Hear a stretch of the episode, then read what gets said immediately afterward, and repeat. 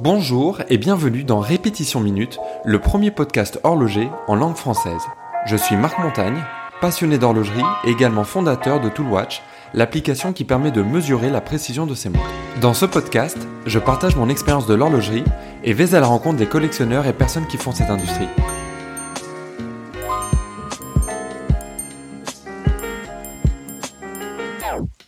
Bonjour à tous. Aujourd'hui, je suis de nouveau rejoint par mon ami Diego, expert en montres anciennes, pour un nouvel épisode. Salut Diego, comment vas-tu? Et salut Marc, et merci de me recevoir à nouveau euh, sur euh, ton podcast. C'est toujours un plaisir. Bah, un plaisir partagé. Alors les, les, dernières fois, on avait fait des petites balades euh, dans Genève pour voir des, des hauts lieux de, euh, bah, de l'histoire horlogère de, de, la ville. Et puis cette fois-ci, on va avoir euh, une discussion, un format un petit peu euh, différent. Bah, déjà parce qu'on est euh, à distance à cause du, du, confinement. Et puis aussi voilà pour ce, ce format de, de discussion. Le sujet qu'on va traiter aujourd'hui, c'est un sujet qu'on on discute souvent de, de, ça ensemble et on s'était dit bah tiens, ce serait l'occasion de, de l'enregistrer. Ça serait voilà d'expliquer les différences entre les montres vintage et les montres modernes et pourquoi certaines personnes, je pense que c'est ton cas, vont préférer les montres vintage par rapport à d'autres personnes. Et là, je me reconnais euh, moi un petit peu plus, euh, qui vont avoir un attrait peut-être un peu plus prononcé euh, pour pour les montres modernes, mais il y a des nuances. Donc j'ai envie de commencer par une première question. C'est toi déjà, qu'est-ce qui t'a attiré vers les montres vintage au point d'en faire ton métier? Ben, écoute, moi, avant toute chose, je euh, j'étais attiré par l'histoire qui se dégage de, derrière euh, les, les montres. Et euh, j'étais tellement passionné d'histoire que moi, je, au tout début, je m'intéressais aux montres euh, euh, du 15e et 16e siècle. Donc des montres euh, souvent qu'on autour du cou en forme de tulipe, faites en, en cristal de roche, très primitive. Et euh, c'est amusant parce que quand j'ai commencé vraiment à, à, rentrer dans ce métier de l'horlogerie vintage, je suis arrivé euh, comme un extraterrestre parce que je m'intéressais à des choses auxquelles personne d'autre s'intéressait. Et euh, très vite, j'ai dû, j'ai dû rattraper mon retard. Et ce qui m'a plus guidé dans mes choix de montres anciennes, c'est des montres qui avaient une importance historique forte dans leur euh, période. Ok. Alors déjà, j'ai envie de revenir euh, là sur euh, les montres que tu, mentionnais. C'était quoi précisément qui, qui t'intéressait là-dedans? Je t'avoue, c'est la première fois que j'entends parler de personnes qui me disent je suis passionné de montre du 16e qui se porte autour du cou. Bah alors, en fait, c'était justement cette. finalement, c'est l'exclusivité qu'elle représentait par rapport à leur époque, parce qu'il faut imaginer euh, réussir à miniaturiser euh, une, une, montre qui donnait simplement l'heure hein, grâce à une aiguille qui était absolument pas précise.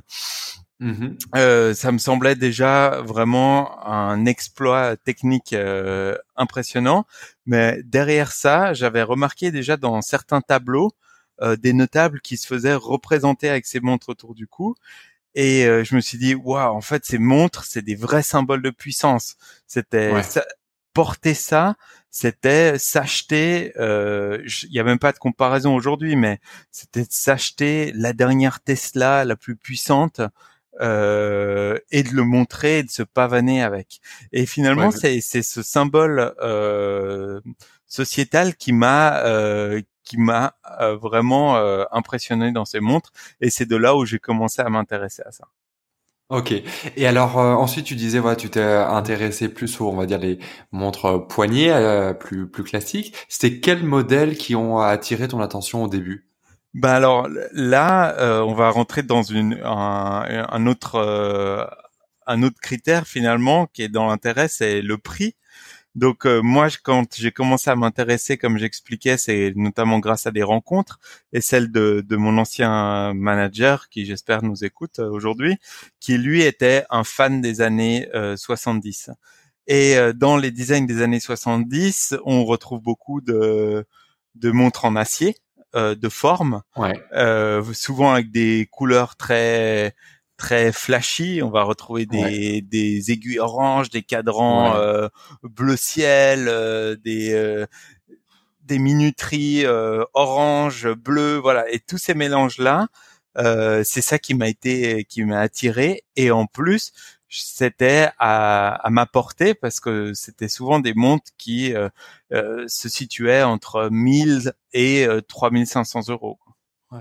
Alors je vais me faire l'avocat du, du, diable ici, mais je dirais que même en... Alors je comprends très bien l'argument du prix et c'est vrai qu'effectivement, euh, alors on connaît les montres vintage qui vont affoler les, les ventes aux enchères et, qui vont être hors de prix, mais il y a aussi, et c'est ton point je pense, euh, des, euh, enfin une, une offre immense de montres vintage qu'on peut avoir pour des prix euh, même encore inférieurs à, à, ceux que tu mentionnais. Je veux dire, euh, euh tu peux choper des, des petites Omega Seamaster vintage pour, pour quelques centaines de, de francs ou d'euros.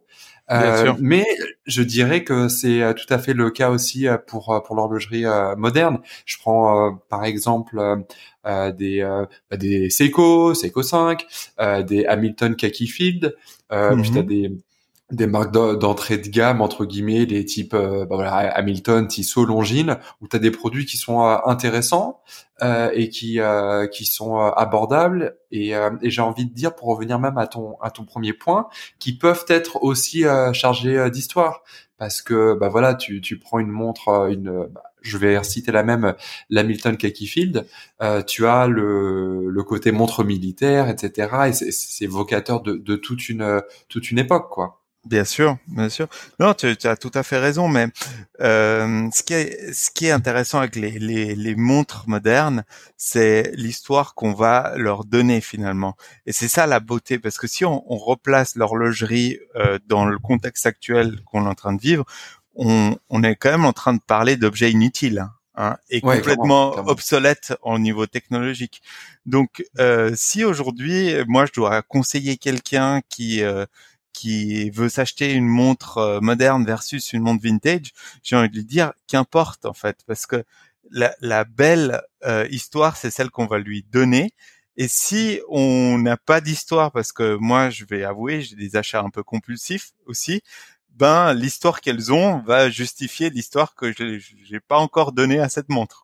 Je sais pas si tu m'as suivi dans le, dans le raisonnement. Il y a beaucoup d'histoires données à plein d'objets, donc ouais, va falloir voir quelles histoires. Mais euh, mais blague à part, je, vois ce que tu veux dire. Mais tu vois, c'est quelque chose qui moi m'a m'a des fois un petit peu freiné, c'est-à-dire que si c'est pour euh, pour les mondes vintage, alors je dirais un tiers de ma collection ça va être du vintage et puis deux tiers ça va être du, du moderne mais souvent, voilà, bah, j'ai plus de mal moi à m'attacher à un objet vintage de, de façon vraiment euh, euh, plus plus émotionnel euh, parce que voilà je, bah, je connais pas son histoire sauf si c'est une montre euh, par exemple si c'est celle de mon grand-père là c'est évidemment c'est euh, tout autre mhm. chose mais euh, mais voilà le fait d'avoir trouvé une montre la plupart du temps, les montres vintage, ça va pas être euh, via le, le propriétaire original, donc tu peux pas faire ce trait d'union là.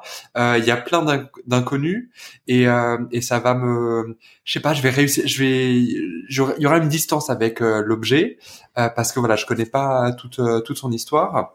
Alors qu'à l'inverse, c'est ça que j'aime bien avec avec les montres modernes, c'est que tu vas démarrer d'une feuille blanche, tu vas tu vas la porter, puis elle va vivre avec toi. Et, euh, et, tu sais que bah, tout, toutes les, les, les, griffes que tu feras dessus, toutes les marques, etc. Bah, finalement, c'est c'est des histoires que, que, que tu as vécues avec elle et juste euh, juste toi et, et la montre quoi. Bien sûr, bien sûr. Et en plus, dans cette montre moderne, ce qui est, ce qui est intéressant, c'est qu'elle peut marquer un moment important de ta vie. Euh, ton premier salaire, ben, tu vas t'acheter euh, telle montre euh, plus qu'une autre. Par contre, ce que je, je reproche après aux montres euh, modernes, c'est que, ben, évidemment, elles répondent aujourd'hui à un, un système euh, de vente qui est bien différent. de vente, on va beaucoup attirer quand, même. On par là bah on va attirer quand même. Il y a une, une, une, notion un peu de, de publicité et de marketing dans la montre moderne, euh, par laquelle on, va euh, évidemment attirer euh, le potentiel acheteur. Et Alors, je t'arrête là-dessus. Attends, il faut que je, il faut que je t'arrête là-dessus parce que la, la dimension euh, publicitaire, elle a toujours existé ou en tout cas, enfin, je sais pas, on a on a tous en tête les, les pubs et c'est d'ailleurs les, les meilleurs selon moi hein, des, des années 50, euh, 60, 70 où tu avais des des slogans qui étaient complètement euh, enfin complètement presque improbable maintenant quand tu les lis aujourd'hui et puis euh, où ça on mettait en avant aussi les, les caractéristiques des mondes on parle plus du tout aujourd'hui des, enfin, tout ce qui était vendeur à l'époque, finalement, n'est plus du tout aujourd'hui. Donc, la, dimension publicitaire et marketing, elle existait, peut-être une forme différente, certainement, mais elle existait aussi déjà à l'époque. Bien sûr, elle existait à l'époque, mais aujourd'hui, quand tu dois te diriger vers un achat, cette dimension publicitaire dans la montre ancienne, elle n'est plus présente. Parce que sa seule, finalement, son seul argument de, de publicitaire, c'est l'histoire qu'elle qu'elle porte. Par contre, après, face à une, euh, une montre moderne, ben c'est vrai qu'on va on va vendre un, petit lifestyle qui est autour et tu vas te diriger euh, vers une marque plus qu'une autre parce que mmh. elle renvoie aussi une image, elle renvoie aussi une personnalité que tu es ou, euh, ou que tu es pas. Et alors, comment tu euh, tu juges mmh. toi les les montres qui vont être euh, euh, avec de la, la fausse patine, euh, tu vois, qui vont avoir un look vraiment vintage dans dans l'esprit, mais avec les caractéristiques des montres, enfin d'une montre moderne? Ben moi, j'ai j'ai pas un avis vraiment tranché sur la chose parce que je, derrière toutes ces patines et derrière ces, ces recherches de couleurs, il y a eu un, une, des vraies recherches historiques et de l'intérêt. Donc de là est née un peu une philosophie en fait. Et c'est ça qui est beau finalement dans, dans l'horlogerie et dans le milieu de la collection, c'est quand on commence à s'intéresser.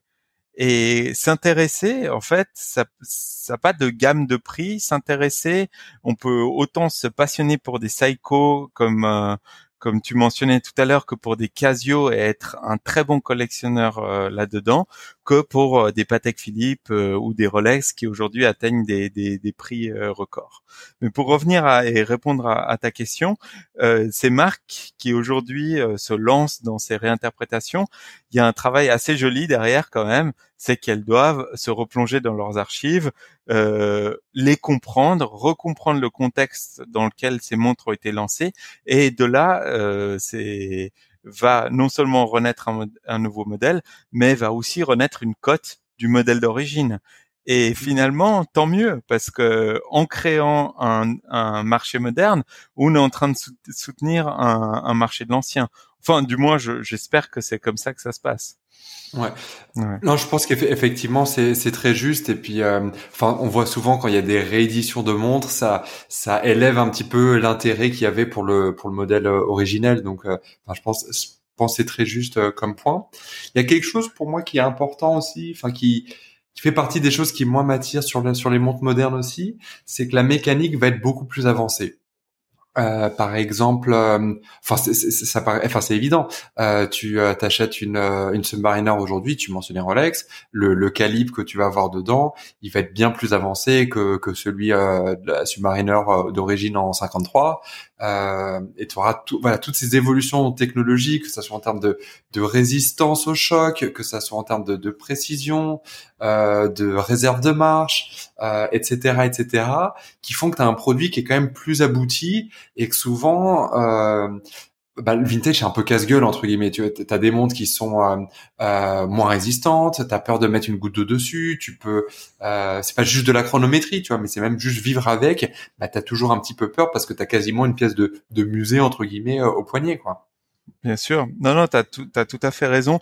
Après euh, je pense les évolutions euh, les plus marquantes qu'il y a eu euh, si on prend entre les années 30 euh, et euh, nos jours, c'est surtout au niveau de la qualité des alliages.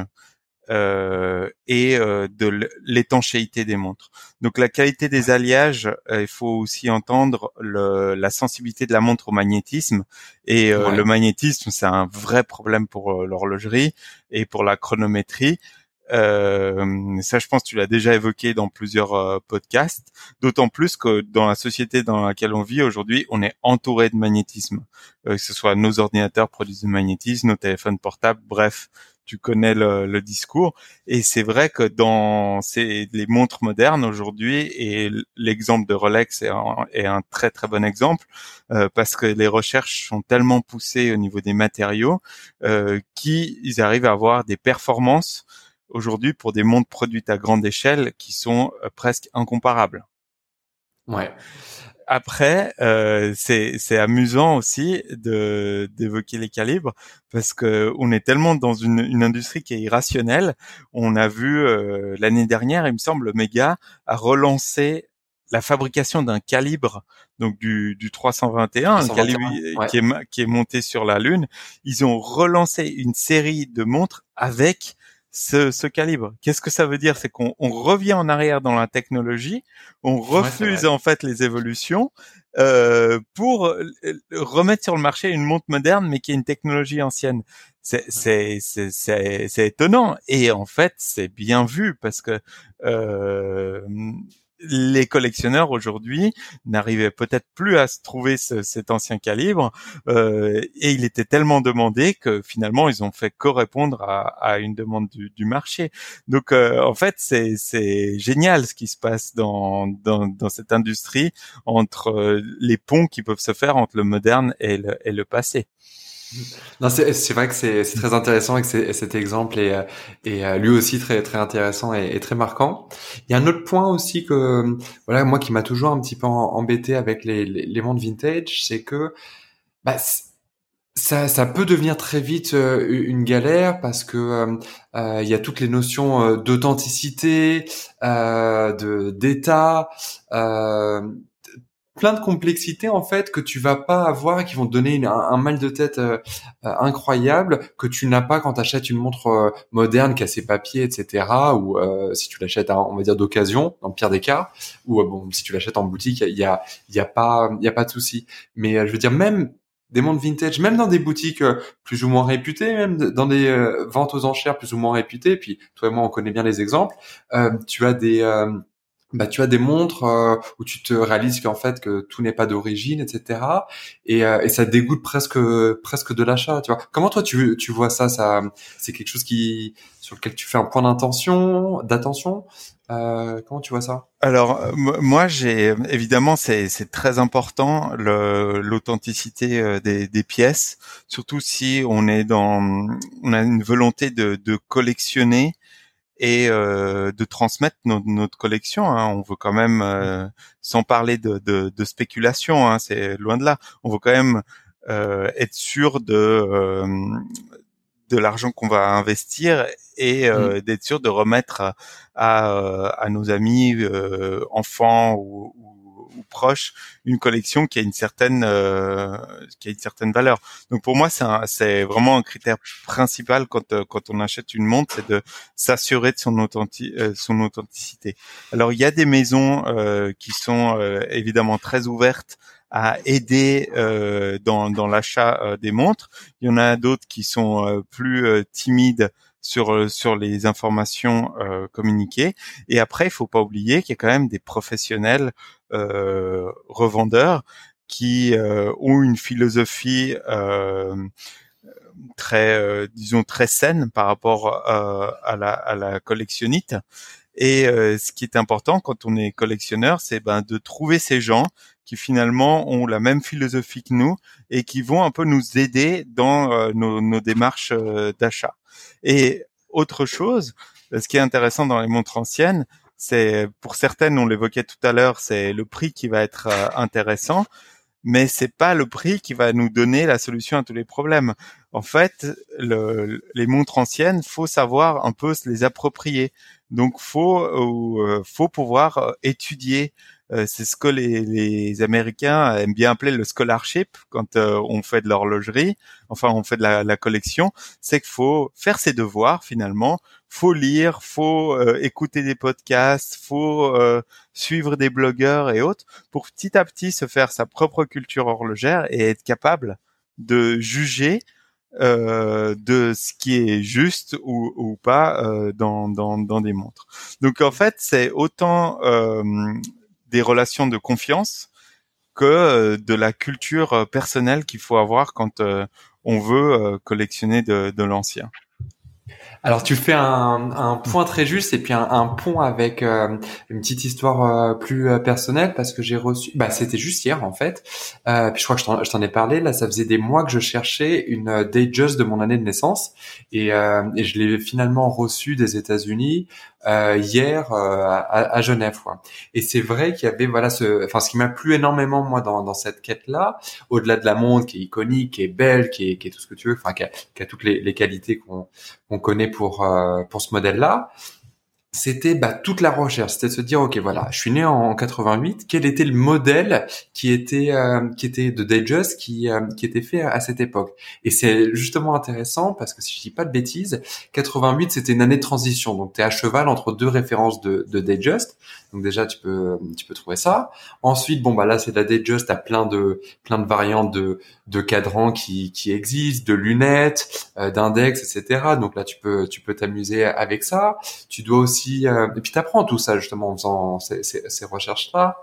Euh, tu vois aussi cette histoire de de bracelet. Tu te tu tu fais en sorte que euh, de t'assurer que le les, les, références du bracelet correspondent bien à l'année de production de, de, ta montre et que c'est pas un, bracelet qui a été rapporté euh, après, enfin ou qui, qui a pas de sens par rapport à, à l'époque. Et, euh, et c'est vrai que voilà, bah, toute cette dimension un petit peu euh, de recherche, d'apprentissage, euh, c'est quelque chose que tu as que avec le, le vintage et que et tu retrouveras pas pas dans le moderne quoi. Mais ça demande du enfin du, du, travail, de la recherche. Et puis je pense qu'il faut avoir un, un minimum de, de connaissances ou, ou, se faire accompagner parce que sinon tu tu sais pas sur quoi tu tombes quoi. Bien sûr. Non, je pense que le, les deux critères sont importants. C'est autant l'accompagnement, donc finalement la, la confiance euh, dans l'annonce, parce que soyons honnêtes, hein, je pense que la, la plupart des montres aujourd'hui euh, se vendent en ligne, des montres anciennes, je dis, parce que des plateformes comme euh, Chrono 24, euh, eBay sont sont sont des marchés tellement tellement vastes euh, qu'il y a beaucoup de transitions qui se font là mais après, c'est il y a un, aspect un peu jungle. Donc pour euh, survivre dans cette jungle, c'est soit on fait la même démarche que tu as faite, donc euh, finalement on ouvre des livres, on ouvre on ouvre des pages internet et on se nourrit de, de, de cette euh, cette marque. Et finalement la quête, c'est là où elle devient excitante et intéressante. C'est c'est on va commence à, ingurgiter tellement d'informations sur la, la marque et, et, la, et, le modèle qui nous intéresse que le jour où on va le porter, moi j'ai déjà entendu des collectionneurs dire ça, l'excitation est complètement redescendue. Ouais, bien sûr. Et finalement, c'est l'étape qui est avant qui est plus excitante, qui est plus excitante, pardon. Et, alors, c'est, c'est, il faut pas voir ça négativement parce que ça va, cette excitation, on va la voir quand on va commencer à partager avec ses amis, quand on va nous poser des questions sur la montre, euh, et tu l'as trouvé où et pourquoi et, et, autres. Et c'est ça qui est, qui est, qui est beau, je trouve, dans cette démarche de, de collectionner des, des, montres anciennes. Euh, moi, j'ai euh, un, un, exemple euh, en tête d'un ben, d'un collègue de travail qu'on a en commun et qu'on apprécie beaucoup, qui s'est acheté une montre Hewlett Packard. Ouais. Et euh, bah en fait, je me souviens encore un peu d'un d'un d'un air un peu moqueur euh, rire de cette montre parce que cette montre elle elle a tout ce que on nous a appris en quelque sorte à un peu détester. Donc c'est une montre électronique euh, avec un affichage euh, euh LCD avec des touches comme des, des touches de calculette. Mais quand il, nous, il a commencé à nous parler de cette montre et il nous a dit que finalement c'était presque même plus cher qu'une Rolex quand elle a été vendue, que c'était une montre qui a coûté tellement cher à Hewlett Packard à développer, qui a presque coûté la, la, la banqueroute de, de l'entreprise, ben finalement, moi, ça m'a fait appréhender ce, cet objet.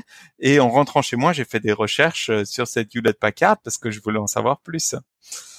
Et ah, ça, c'est une dimension qui est, qui, est, qui est intéressante de nouveau parce que euh, quand on va on va apprendre à, à connaître ces montres, on va partager son savoir et euh, de là vont se créer des belles relations. Hein. On a, on a nous-mêmes, euh, euh, je pense, des relations à travers les montres anciennes ou modernes qu'on n'aurait jamais eu autrement.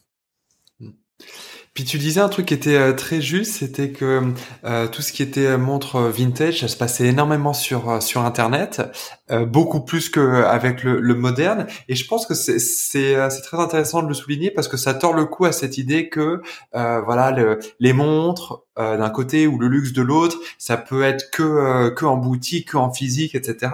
C'est évidemment hyper important et c'est la majorité du, du marché sur les, les, montres modernes et les montres en, général. Mais bah voilà, quand, quand c'est bien fait et quand tu as fait ta recherche en amont et que tu connais le produit, bah finalement tu peux tout à fait faire la transaction en ligne.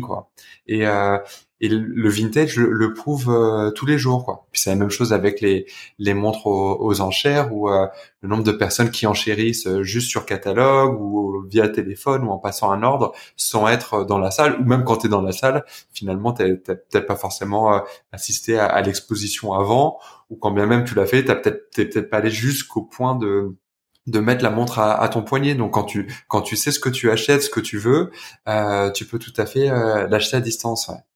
Bien sûr, bien sûr. Et après, il y a une autre dimension qu'on n'a pas évoquée, mais je pense que ça, ça s'applique autant au moderne qu'à l'ancien. Je trouve qu'il faut essayer de se détacher des modes. Alors c'est difficile à dire parce qu'évidemment, euh, on a tous envie d'une euh, submarinaire. Enfin, tous. C'est, vraiment un, des modèles auxquels on pense très vite quand on pense euh, vintage. Mais si on recherche, on peut trouver dans peut-être d'autres modèles euh, des qualités similaires ou approchantes, même esthétiquement approchantes, parce que faut pas oublier que la submarinaire, elle a créé une mode aussi, donc beaucoup de marques se sont engouffrées dans, dans, dans cette mode des, des plongeantes et des plongeuses, pardon, et, et euh, peut-être qu'on aura autant de plaisir à découvrir une marque contemporaine euh, d'un modèle presque différent qu'à avoir la même montre que tout le monde veut derrière et que finalement on va payer très cher. Et aussi on va s'exposer quand on cherche des modèles très demandés à beaucoup de contrefaçons. Ça, il faut, faut vraiment faire attention. Alors c'est c'est marrant que tu, tu dis ça puis c'était pas du tout euh, prévu. Mmh. mais là je porte une lip vintage euh, qui euh, bah, qui ressemble à j'allais dire une Submariner c'est c'est c'est pas une Submariner mais voilà qui est dans ce style là de de montre euh, vintage de, de, de plongeuse. Et puis c'est vrai qu'elle est elle est super chouette. Euh, enfin, les, je, t'avais déjà montré celle-ci ou pas? Oui, oui, oui. Je, je vois tout à fait. Et euh, et Lip, je trouve, bah typiquement, je suis, je suis ravi que tu tu tournes la perche parce que je trouve que c'est une magnifique marque à collectionner. Euh, il y a une belle histoire. Euh, il y a il y a des il y a une créativité dingue derrière derrière Lip et même si vous voulez aller plus loin, je suis tombé euh, il y a quelques années en arrière sur une BD qui est très bien faite euh, sur l'histoire de, de Lip. Et euh, c'est une belle façon de rentrer dans l'histoire de la marque et peut-être vous donner envie après de, la, collectionner. Je te donnerai les références pour que tu la, la mettes dans le lien du podcast. Ouais, j'allais te, te, demander. Et, euh, et alors c'est très juste que ce que tu dis parce que euh, bah, cette montre, bah, je, l'ai achetée aux enchères. Elle était neuve de stock, année 70, donc c'est une Lip Dauphine. Euh, voilà, une espèce de plongeuse avec la, la date, un, look de, de, plongeuse, une lunette euh, tournante, euh, patine jolie. et puis voilà, je l'avais acheté comme je te dis neuve de stock. Je sais plus exactement combien. Je dirais avec les frais pas plus de 700-800, tu vois. Donc, euh, euh, et, euh, et, je l'avais montré à, un, ami qu'on a en commun euh, qui, qui travaille dans une maison de vente, et il me disait, bah voilà, si ça serait, elle, elle, est un petit peu petite, elle est 35 mm, mais pour mon poignet c'est parfait. Et il me disait, voilà, c'était une montre un poil plus connue euh, de euh, et surtout un, diamètre on va dire plus euh, plus recherché de je sais pas 38 40 mm ça, serait une montre qui, qui en vaudrait dix fois plus au, au bas mot aux enchères. Et, et c'est vrai que voilà bah tu tu découvres des des montres que je connaissais pas. Pour moi c'était vraiment en, me baladant dans le catalogue j'ai trouvé cette montre j'ai trouvé juste magnifique. Et puis puis voilà j'ai eu la chance de la remporter. Et puis tu découvres des montres tu fais des, des affaires. Et et ça, je, dois reconnaître, tu, tu l'as pas sur le sur le moderne. Quoi. Non, alors euh, tu l'as pas, mais parce que on n'a pas le recul encore. On n'a pas le recul pour se dire euh, est-ce que j'ai vraiment fait une affaire? Mmh. Euh, on n'en sait rien. Hein. Peut-être demain tu tu t'achètes, je te souhaite la montre d'un indépendant. Ben, t'as récemment fait un podcast sur sur Redjep Redjepi à Genève. Euh, alors c'est vrai, c'est une, autre gamme de prix que celle qu'on évoque avec la, la LIP, mais qui sait peut-être que ça sera une, une montre absolument ultra recherchée et dans 30 ans, elle se revendra le triple euh, et tu seras heureux de la céder pour euh, t'acheter autre chose ou euh, tu seras heureux de la donner à ton fils et de lui dire écoute non seulement c'est une super affaire mais en plus regarde c'est une belle histoire c'est une montre qui est qui était faite par un un boîtier qui aujourd'hui n'est plus de ce monde malheureusement parce que c'est vrai que Monsieur Hagman a, a un certain âge. Euh, Recep, c'est à l'époque, c'était un jeune. Euh, bah moi, j'étais ému par son histoire. J'ai acheté sa montre. Euh, sa, sa montre a pris de la valeur. et, et, voilà, finalement, on, on, revient un peu sur euh, cette histoire de, de philosophie. Hein. Euh, je pense que la valeur de la montre, c'est la valeur qu'on a envie de lui donner et qui est très liée au, au vécu qu'on aura en la portant. Hmm. C'est très juste ce que tu dis, et puis il y a aussi un, point qu'on n'a pas évoqué, qui est de, dire que finalement les, montres modernes d'aujourd'hui, ben, c'est les, les vintage de, de demain, quoi.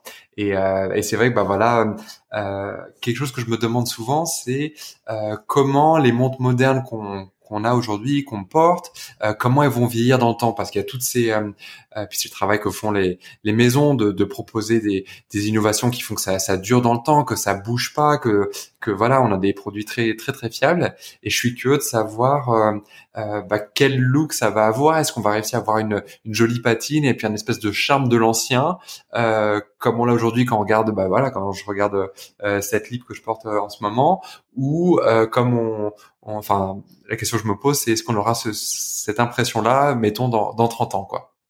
Toi qui connais un peu plus la technique, qu'est-ce que t'en penses? C'est difficile à dire parce que euh, beaucoup de, pour euh, pour parler de patine, beaucoup de patine est, est faite euh, par l'exposition aux UV et souvent le fait que les montres sont étanches à la poussière mais pas étanches à l'eau. Donc c'est finalement un mélange de UV, humidité qui vont faire euh, virer les couleurs des, des cadrans et euh, finalement cette euh, cette patine est en soi un garant de que la montre n'a pas été touchée n'a pas été nettoyée et c'est là où finalement le, le, collectionneur averti va justement chercher la, la, patine la plus parfaite. Et aujourd'hui, dans les montres qu'on porte euh, et qu'on fabrique, on, on, cherche complètement le contraire, c'est-à-dire qu'on fait des verres traités anti-UV donc euh, non seulement pour euh, évidemment avoir une lecture la plus claire possible, mais aussi pour protéger euh, les couleurs du, du, cadran. Et on fait des montres toujours le plus étanche possible. Donc finalement, on est en train de créer, d'éliminer l'antipatine, exactement. par contre, après, il y a des matériaux qui sont que tu évoques, qui sont modernes comme euh, le, le, Super Luminova. Alors le Super, c'est ce qui donne la luminescence aux, chiffres, euh, contrairement au radium qui est utilisé au début du XXe siècle. Donc le Super Luminova, lui, est fait pour être très très stable normalement, mais de nouveau, on n'a pas assez de recul aujourd'hui pour savoir comment comment il va vieillir. Peut-être qu'on aura des bonnes surprises avec la luminescence, comme on a eu avec le, les montres entre les, les, années 10 et les années 30. Euh, ça, ça, euh, malheureusement, je, j'adorerais écouter notre, notre podcast dans 20 ans et, euh, et te donner la solution. Bon, bah, je pense que c'est parfait pour euh, pour conclure. Euh, Diego, je te remercie à nouveau là pour euh, pour cet échange et puis je te dis à, à bientôt pour un prochain épisode, une nouvelle discussion et puis à dans 20 ans pour réécouter cet épisode cette fois-ci sorti du confinement. Bah écoute, compte sur moi. Merci. à bientôt. Salut. Ciao. Merci d'avoir suivi ce podcast. Vous pourrez retrouver les notes de cet épisode sur répétitionminute.com. Vous pouvez également vous abonner au podcast Répétition Minute sur Apple Podcast, Spotify ou autre plateforme et laisser un avis sur iTunes si le podcast vous a plu. N'hésitez pas à partager ce podcast avec vos amis. C'est un joli cadeau et ça coûte moins cher qu'offrir une montre. Merci et à bientôt.